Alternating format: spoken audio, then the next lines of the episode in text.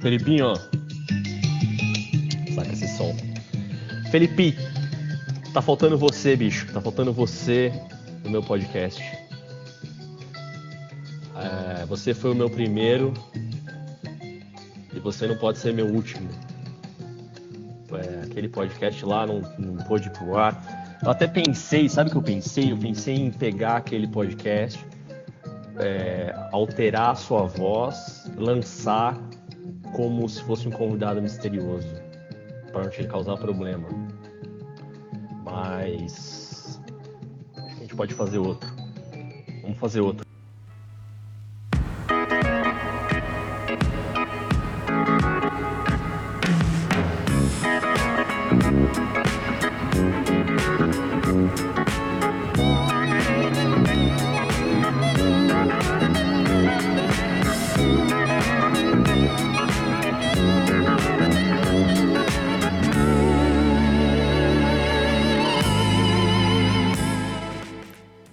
Pouca gente sabe, mas o piloto desse programa começou com um sonho e com um entrevistado. A minha primeira conversa gravada foi feita com Felipe, a revelia dele, que depois eu editei e transformei em um podcast. O Felipe é um cara difícil. Às vezes ele fica dias sem responder minhas mensagens e às vezes ele começa a falar sem parar e eu não consigo acompanhar o ritmo dele. Desde o início, minha proposta era falar com pessoas pouco entrevistáveis e a inconstância dele me pareceu sedutora. Nesse programa, ele me contou uma história sobre uma casa mal assombrada em que ele viveu e citava nominalmente vizinhos, ex-condenados por homicídios, casos de violência doméstica e outros horrores pelos quais ele tinha passado. Por questões de segurança pessoal, ele me pediu para cancelar a divulgação do programa. Eu segui em frente com outros entrevistados, mas toda semana pedia para a gente gravar de novo. Ontem ele me concedeu essa entrevista depois de ter tomado 2 litros do energético furioso, sabor tradicional. Se prepare para uma jornada.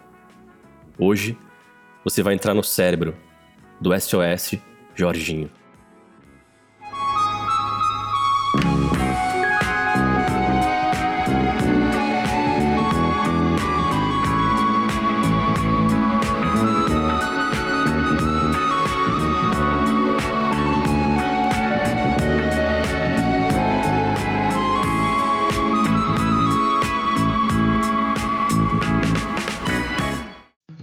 Lance é o seguinte: tem que fazer. Podcast igual ao sexo.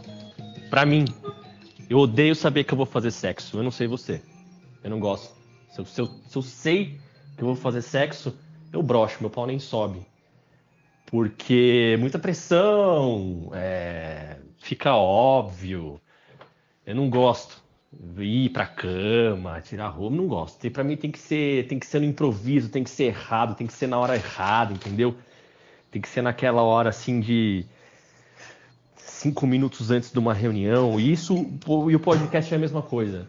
Quando você convida o cara a falar, ah, tô no podcast, o cara já entra num personagem, já não responde como se fosse responder. Então, é uma a minha proposta é outra. É, eu, eu, eu converso com as pessoas.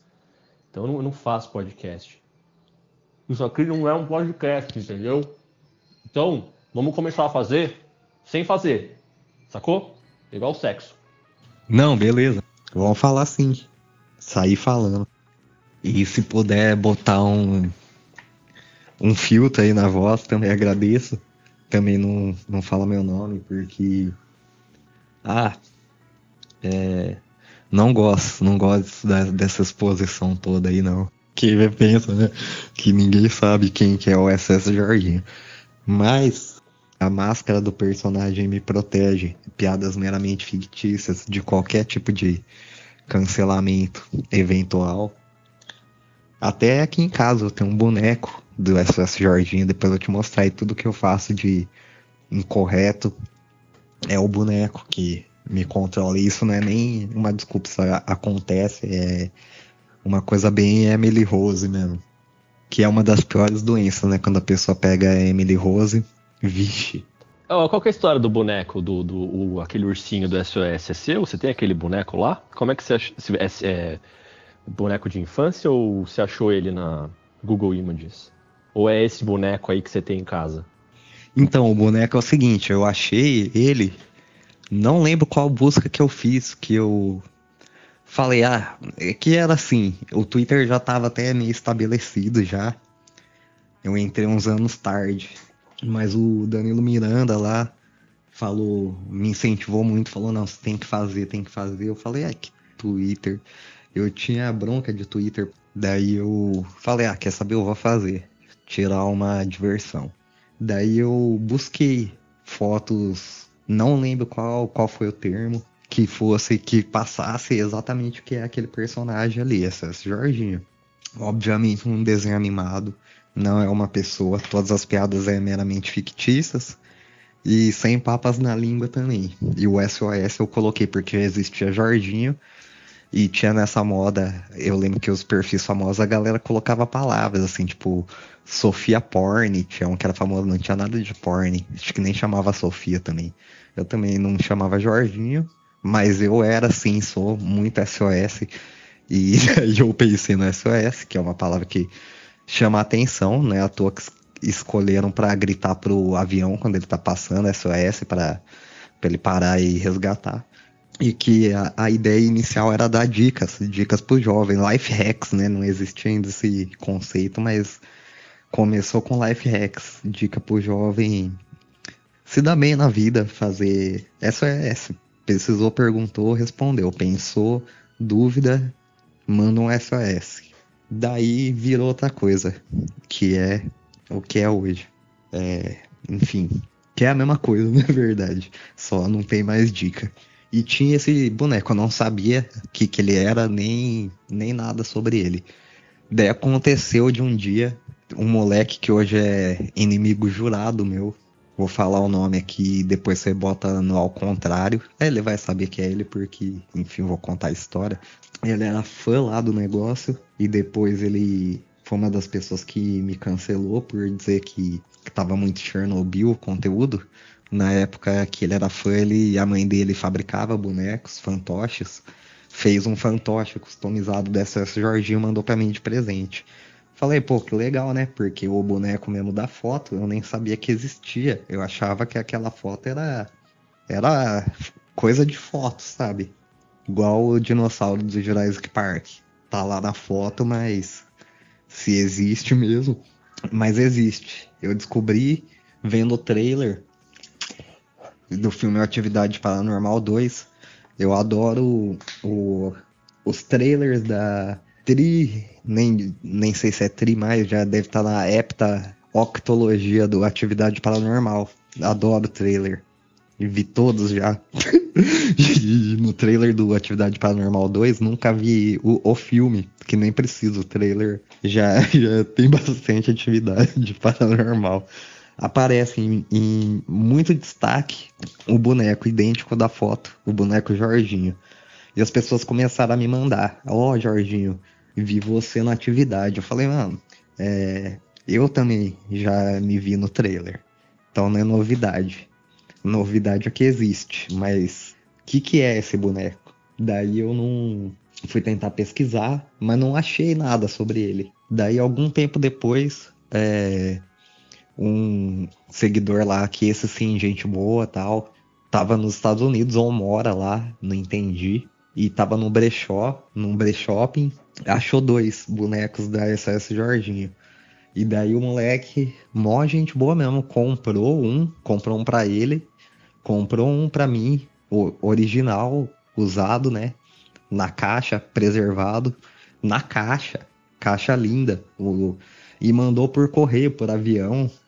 Lá na, apareceu lá na minha casa o boneco.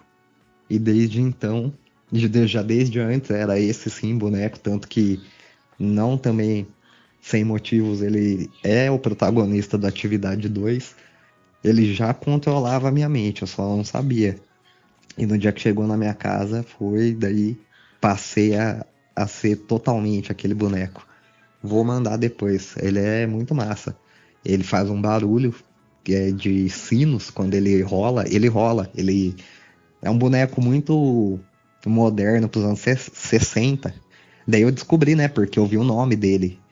Que é esse, esse Jorginho mesmo. Daí eu pesquisei lá no Google esse Jorginho e descobri. A história é um boneco da Fisher Price anos 60, que ele tem uma bola no lugar das pernas e você empurra ele, a bola roda, então ele anda, ele desliza fazendo barulho de sino, igual um João Bobo chacoalha para lá e para cá. É incrível. E guardo com o maior carinho até hoje, desde que recebi. E já mudei de casa uma, duas, três, quatro vezes, sempre levando SS Jorginho. É, caralho, que história linda do boneco. E ele, de certa forma, é uma, uma metáfora do SOS mesmo, né? Porque ele balança, balança e não cai. Ele é incancelável. Ele é. Ele nunca cai, ele nunca vai cair. Ele só. Ele só vai para frente, vai para trás, vai para lado, vai para outro. Parece que vai cair, mas não cai. Então é. É você, né? É uma história, história da sua vida. Eu acho que o boneco SOS Jorginho, mais do que jamais vai cair, não é que jamais vai cair, que balança, mas não cai. Cai também, que o João Bobo cai não só balança e balança muito, ele cai, só que ele levanta. e continua bobo do mesmo jeito até cair de novo.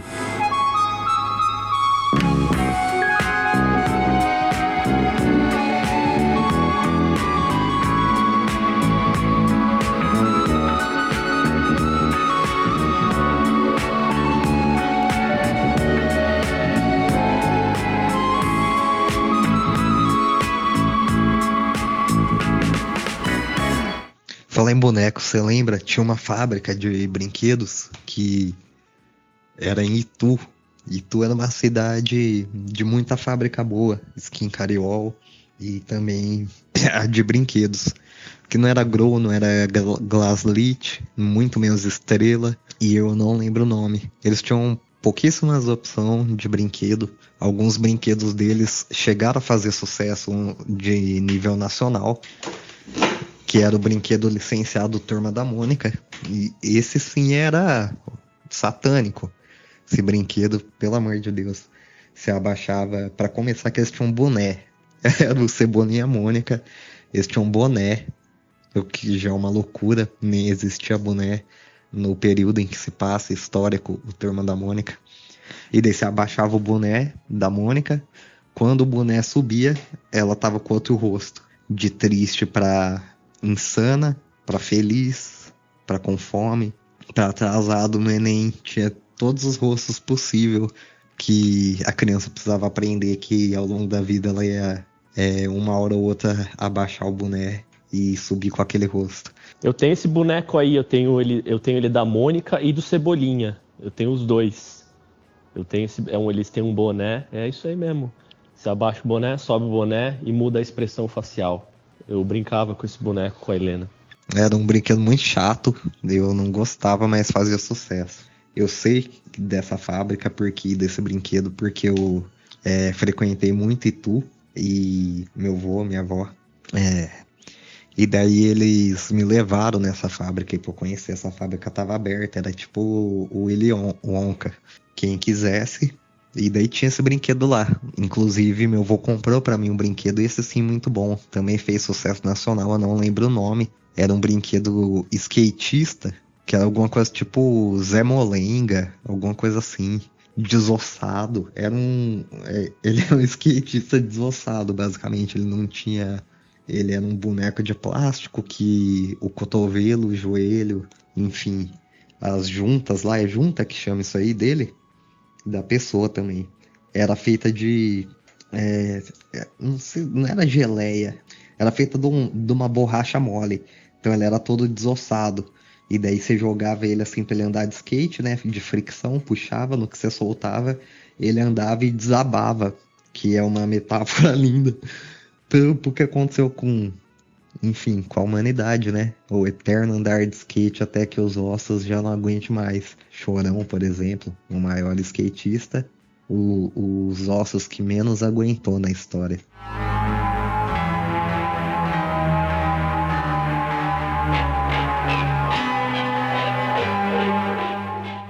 E tu é aqui do lado, do lado de Sorocaba, só pegar a estrada, dá uma hora, menos de uma hora, 50 minutos. Itu, né? Que bosta de cidade, né? É uma cidade, é, ela é conhecida como cidade das coisas grandes.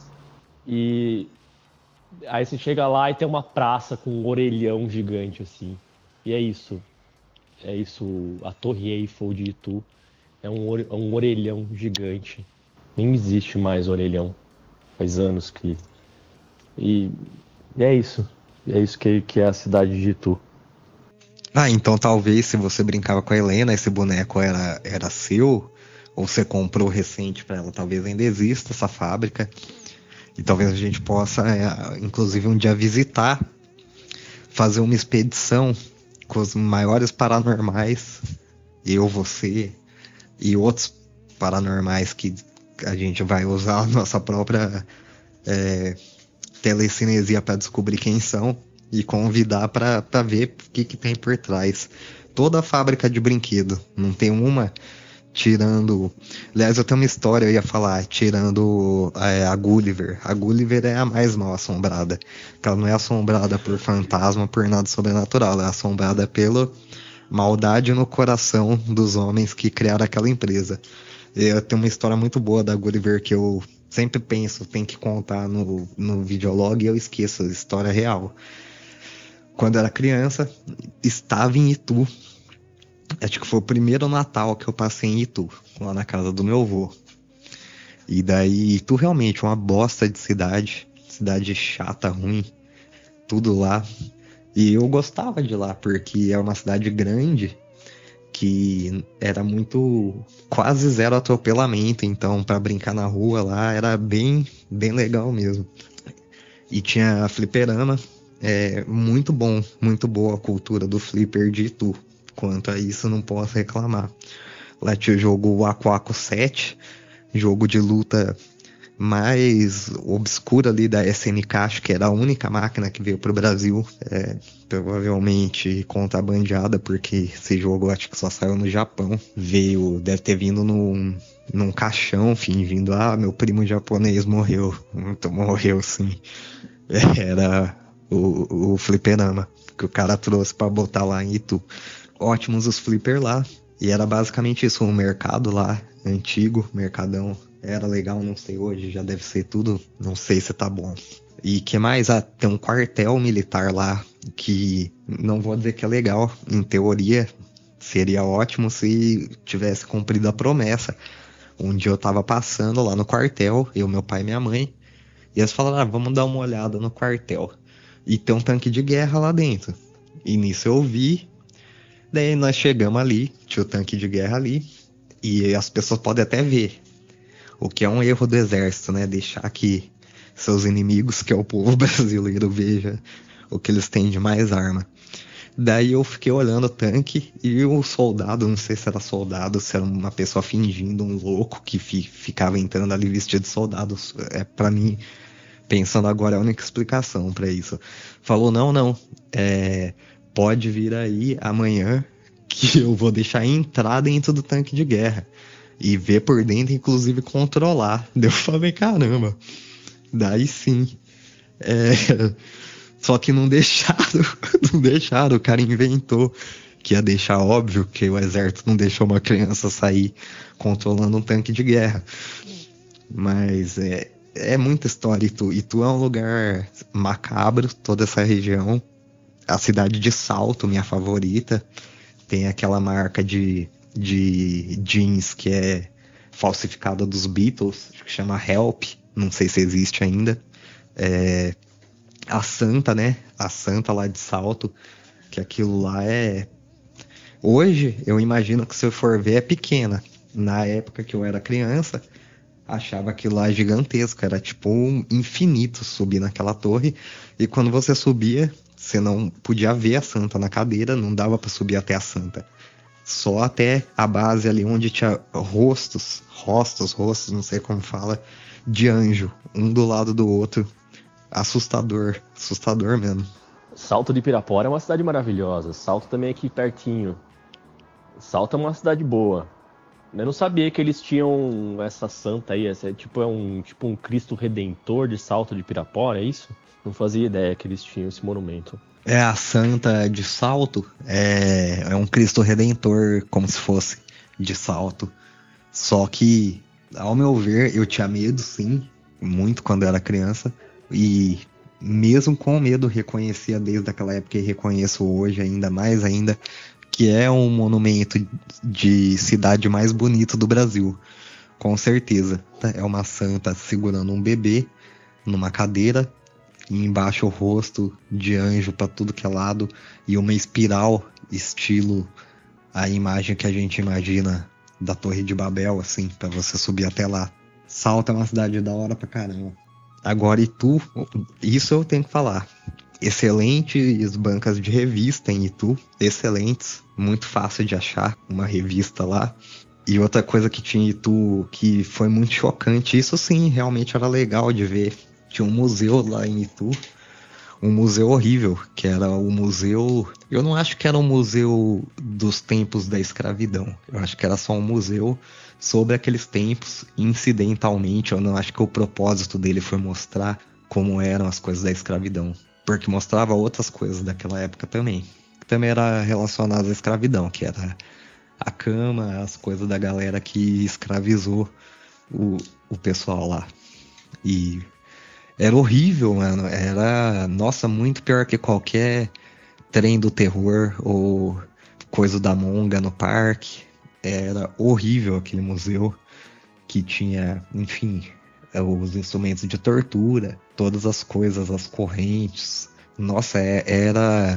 Eu acho que fecharam aquilo é importante que as pessoas vejam para saber mesmo, porque eu via na escola e eu falava, ah, horrível, mas quando você vê o negócio lá e algumas fotos que tinha lá, daí você fala, nossa, não, é outro, outro, outro naipe de horrível do que na escola a gente consegue imaginar. A criança não consegue imaginar, né? O quão horrível são as coisas. Ela sabe que é horrível, mas até ver como é que era. Isso que nem vê, só vê o museu, as ferramentas horrível aqui é museu.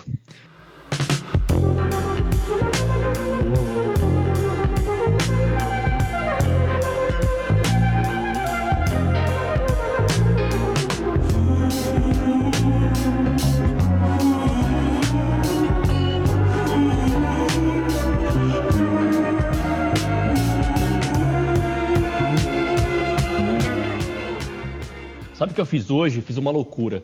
Fiz duas loucuras. É, eu entrei no TikTok.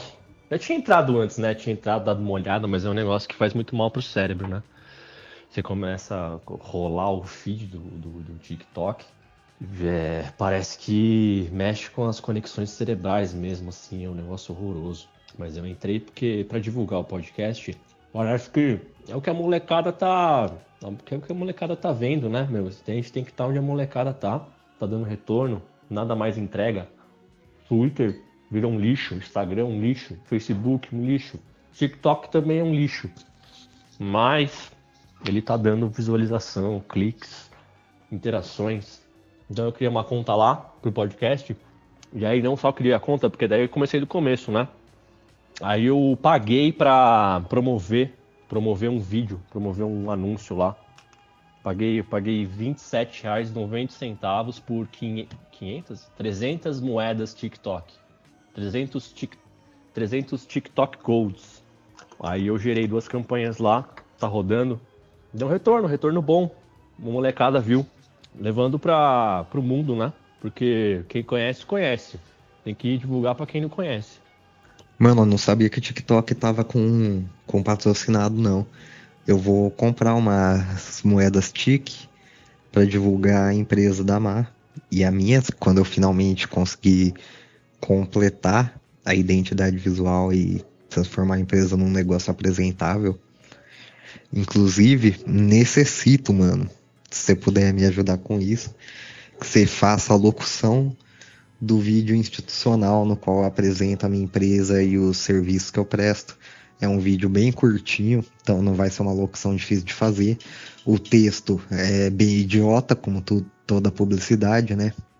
O mais tem que ser o mais baixo possível para parecer, não sei, eu odeio publicidade. odeio publicidade, eu acho que publicidade não permite fazer nada nada por isso que eu fiz aquelas propagandas, travessura, presente, gostoso lanches, que para mim aquilo é a publicidade, que, como deveria ser. Mas eu fiz um texto, tentando ser aquele bom mocismo ridículo de conheça na nossa empresa. E se você, com essa voz aí de locutor, com esse estúdio já, que a sua casa é esse estúdio de podcast, casa de podcast, gravar, porque eu não consigo. com a minha voz eu. É porque o, tem uma coisa na sua voz, no seu sotaque, que ele não existe, né? Eu nunca ouvi esse sotaque. Eu, e eu já viajei o Brasil inteiro, conheço o Brasil. Num, e o seu o sotaque que você tem, acho que você inventou ele, porque ele não existe. Ele não existe em nenhum lugar do país. Pode procurar. Não, é minha voz realmente é regras de ouro da comédia total. Tanto que eu nem acho que eu sei fazer piada. É a minha voz que a galera ri. Com certeza. Meu jeito de falar também. E mesmo botando filtro, acho que as pessoas vão pelo sotaque, que é muito específico. É um sotaque individual que eu tenho, extremamente regional, ali do, da minha casa só. E só eu também. Meus, meus pais é outro sotaque. Não tem ninguém mesmo em rancharia que tenha sotaque igual ao meu, nem, nem próximo.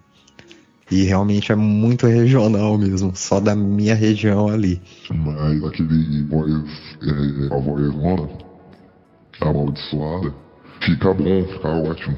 Daí já, já fica melhor, fica engraçado, fica parecendo é, quando na TV eles criam um personagem malévolo falso, tipo o falso PCC que o Google derrotou, eles botam aquela voz.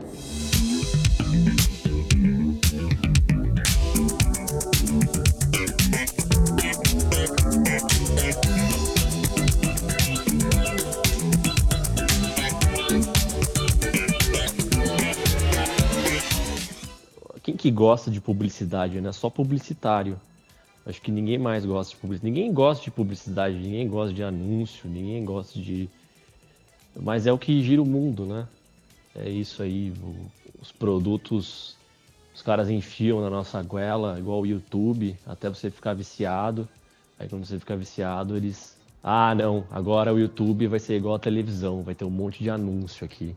Ah, vai tomar no cu. Mas você pode pagar se você não quiser ver os anúncios.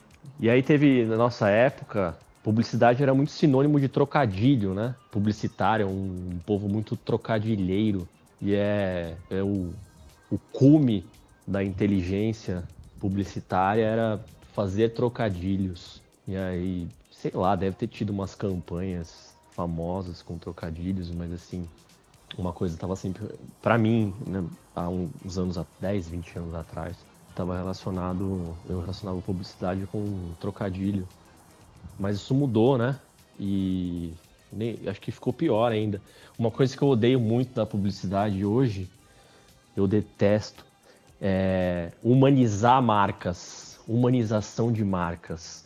Aí você faz lá o ponto, o pinguim do ponto frio no Twitter, como se ele fosse uma pessoa. A Magalu do Magazine Luiza, a Bia do Brasil. Vai tomar no cu. Assim, eu, eu tenho um problema para resolver com a empresa, eu não quero falar com, com um personagem, com uma pessoa, eu não quero que me trate como se eu fosse um amigo, eu quero que me trate como se eu fosse consumidor, entendeu? Me trata formalmente, me chama de senhor. Aí você tem esses palhaços, essa palha... isso, foi, isso foi coisa do Twitter, culpa do Twitter. O Twitter criou esses personagens é, corporativos, né? Vamos humanizar as marcas. Aí humanizaram as, as marcas ficam, ficam forçando intimidade, uma coisa nojenta. Uma marca que faz muito isso é aquele Enjoei, o site Enjoei. Eu me cadastrei lá, eles começaram a mandar e-mail como, como se estivesse comendo eles, como se estivesse comendo a Enjoei. Não estou comendo você, não, nem sei quem é você, mas eles ficam forçando amizade, sabe? Forçando intimidade. Eu não gosto disso, tenho muita raiva disso. Marca tem que, tem que ser marca. Tem que tratar o consumidor como. Tem que tratar com respeito. Não tem que tratar na, na, na intimidade, não. Isso é palhaçada. Nessa tendência aí da publicidade de, de humanização, quem que eles estão enganando? Que a Nath Natura é humano, mas tipo, ai gente, como é que foi seu carnaval? Um carnaval de um boneco que não existe. E daí é isso. Começou talvez com a Nath Natura, né? E daí, porque antes tinham mascotes, e mascotes começou com o Dolinho, vamos falar a verdade. Dolinho tem muita culpa nisso, só que ele é um ótimo boneco, Dolinho. Ele é um ótimo mascote, e ele vende muita Dolly. E o Dolinho, ele é insano. Daí fez tanto sucesso que começaram com a Mada Magalu, a Bia do Bradesco, o mascote da Casas Bahia transformaram ele num boneco 3D que fala também, que conversa com a galera, que é o CB. CB é Casas Bahia, crediário, sinônimo de crediário. Tem nada de CB de jovem, que jovem que compra na Casa Bahia. Ah, tem um monte, e é um pior que o outro. Dona Neuza, da Neuza Aldina, não existe ainda, mas anote. E o Uber faz muito isso. O Uber não tem um, um, personagem, é o próprio Uber que fala com você, manda SMS, tipo, ah, faz tempo que não, não pega um Uberzinho para ver um Netflix com o crush, não sei o que lá. Isso aí é ridículo. As marcas querem enturmar e achar que o povo quer enturmar com um robô. E o pior é eles estarem certo. O povo quer e gostou e adorou de enturmar com um robô. Tem até fandom de boneco de robô de marca. Eles brigam entre eles, inclusive, e vai, não vai demorar para assim como houve rivalidades de torcida de futebol e todo tipo de rivalidade, fandom de K-pop já tá acontecendo isso torto e direito. Enfim, é, clãs de Counter-Strike. Não vai demorar para começar a ter casos horríveis de assassinato. Inter fã-clubes de, de bonecos da Bia do Bradesco. Daí tem alguns bonecos que sim, tipo o Assustonildo, o Assustonildo lá da empresa, não sei que lá, segurança. Aquele boneco, embora tenha só uma propaganda com ele, uma única aparição, que perderia toda a aura também, né? Se fizessem muito, usassem muito, Assustonildo não precisa mais que uma. Aquele boneco é bom, o Dolinho é ótimo. Eu adoro o Dolinho. A Dolly é. A Dolly manja de publicidade. Várias ações incríveis, como a Ilha Dolly, que era um reality show de mulheres estilo paniquete que ficavam fazendo ensaios sensuais na Ilha Dolly e os caras votavam qual que ia sair por nível de atração sexual que eles tinham. Era, era, nossa, aquele negócio da Ilha Dolly era bem, bem peculiar da publicidade brasileira Dolly, específica Dolly. O, as trilhas sonoras de AOR da Dolly, adoro todas. Dai-te Dolly Guaraná, papan.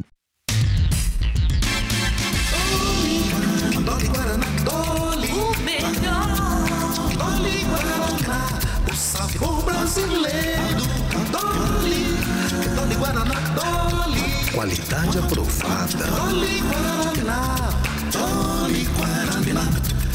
Dolly Guaraná, Dolly Guaraná. Dolly Guaraná. Dolly, Dolly, Dolly, Dolly, Dolly. Dai-te Dolly é limão. Dai-te Dolly, Dolly é o Dai-te Dolly Guaraná. Dai-te Dolly limão. Que, mano, o backing vocal dessa música, ou também aquela. Essa é mais EOR ainda. Essa é tipo aquele disco Copacabana Sadia lá daquele cara estranho.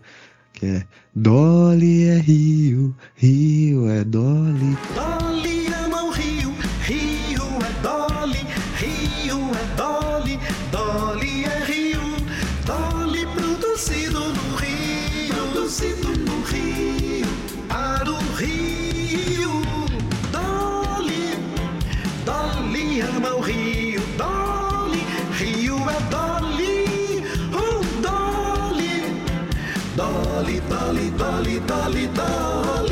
Melhor. O 3D do Dolinho, principalmente nas antigas, o negócio que eu achava fantástico é que os negócios da Dolly, por exemplo, hoje não é mais assim. Eles colocam as texturas assim, tipo, tem grama, põe textura de grama, parede, põe tijolo.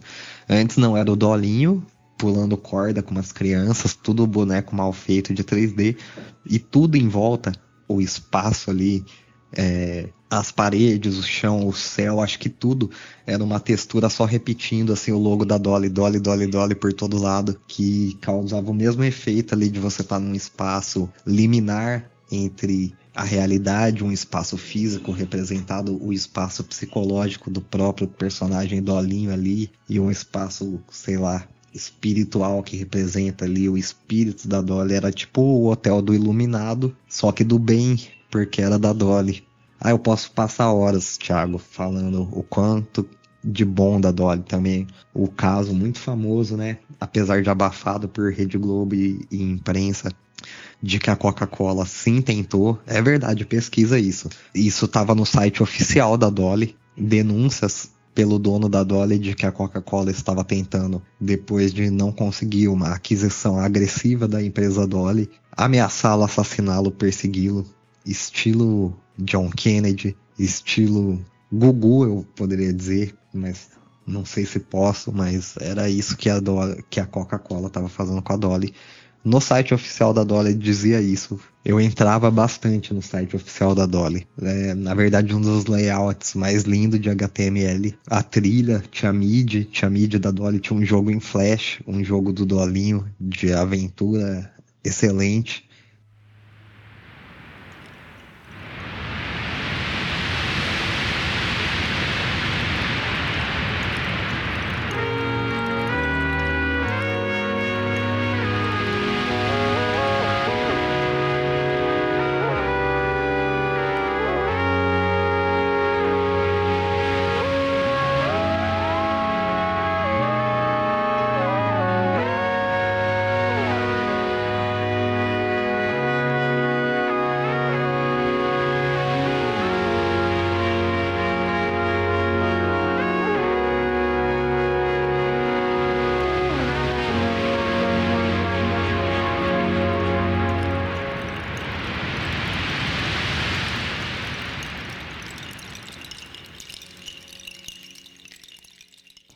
Pera aí que eu me perdi agora, eu, tô, eu, eu, perdi o ritmo, eu não sei mais do que você tá falando, o que que eu tô falando. Tá, tá, tá, tá, tá, tá igual, tá igual o feed do TikTok, tá? Deixa eu, eu, eu tô bêbado já. Eu bebi, bebi. O que que eu bebi?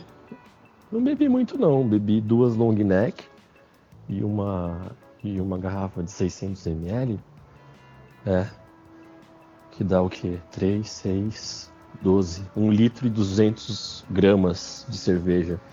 Aí eu tô mais devagar aqui, peraí que eu preciso, preciso keep up, peraí. Você mija sentado? Tem cara que mija sentado, né? Pra quê, né? A única vantagem de ser homem é poder mijar em pé. Respinga, óbvio que respinga. Quando você mora na sua própria casa, você vê. Não dá pra ver que respingou, mas passa um papel ali, boa. É sentar para mijar, para mim, eu não consigo entender esse conceito. Espero que você não, não mije sentado.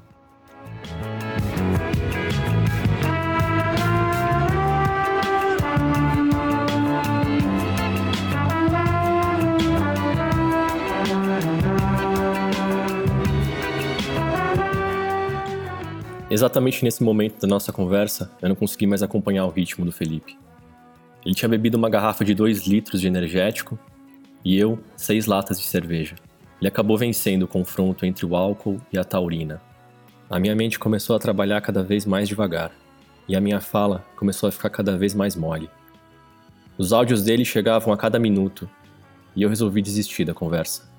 Ah, eu vou te falar que, é, vamos, eu, eu, vou fechar por hoje. Eu vou tentar ouvir os áudios que você mandou, não tô conseguindo.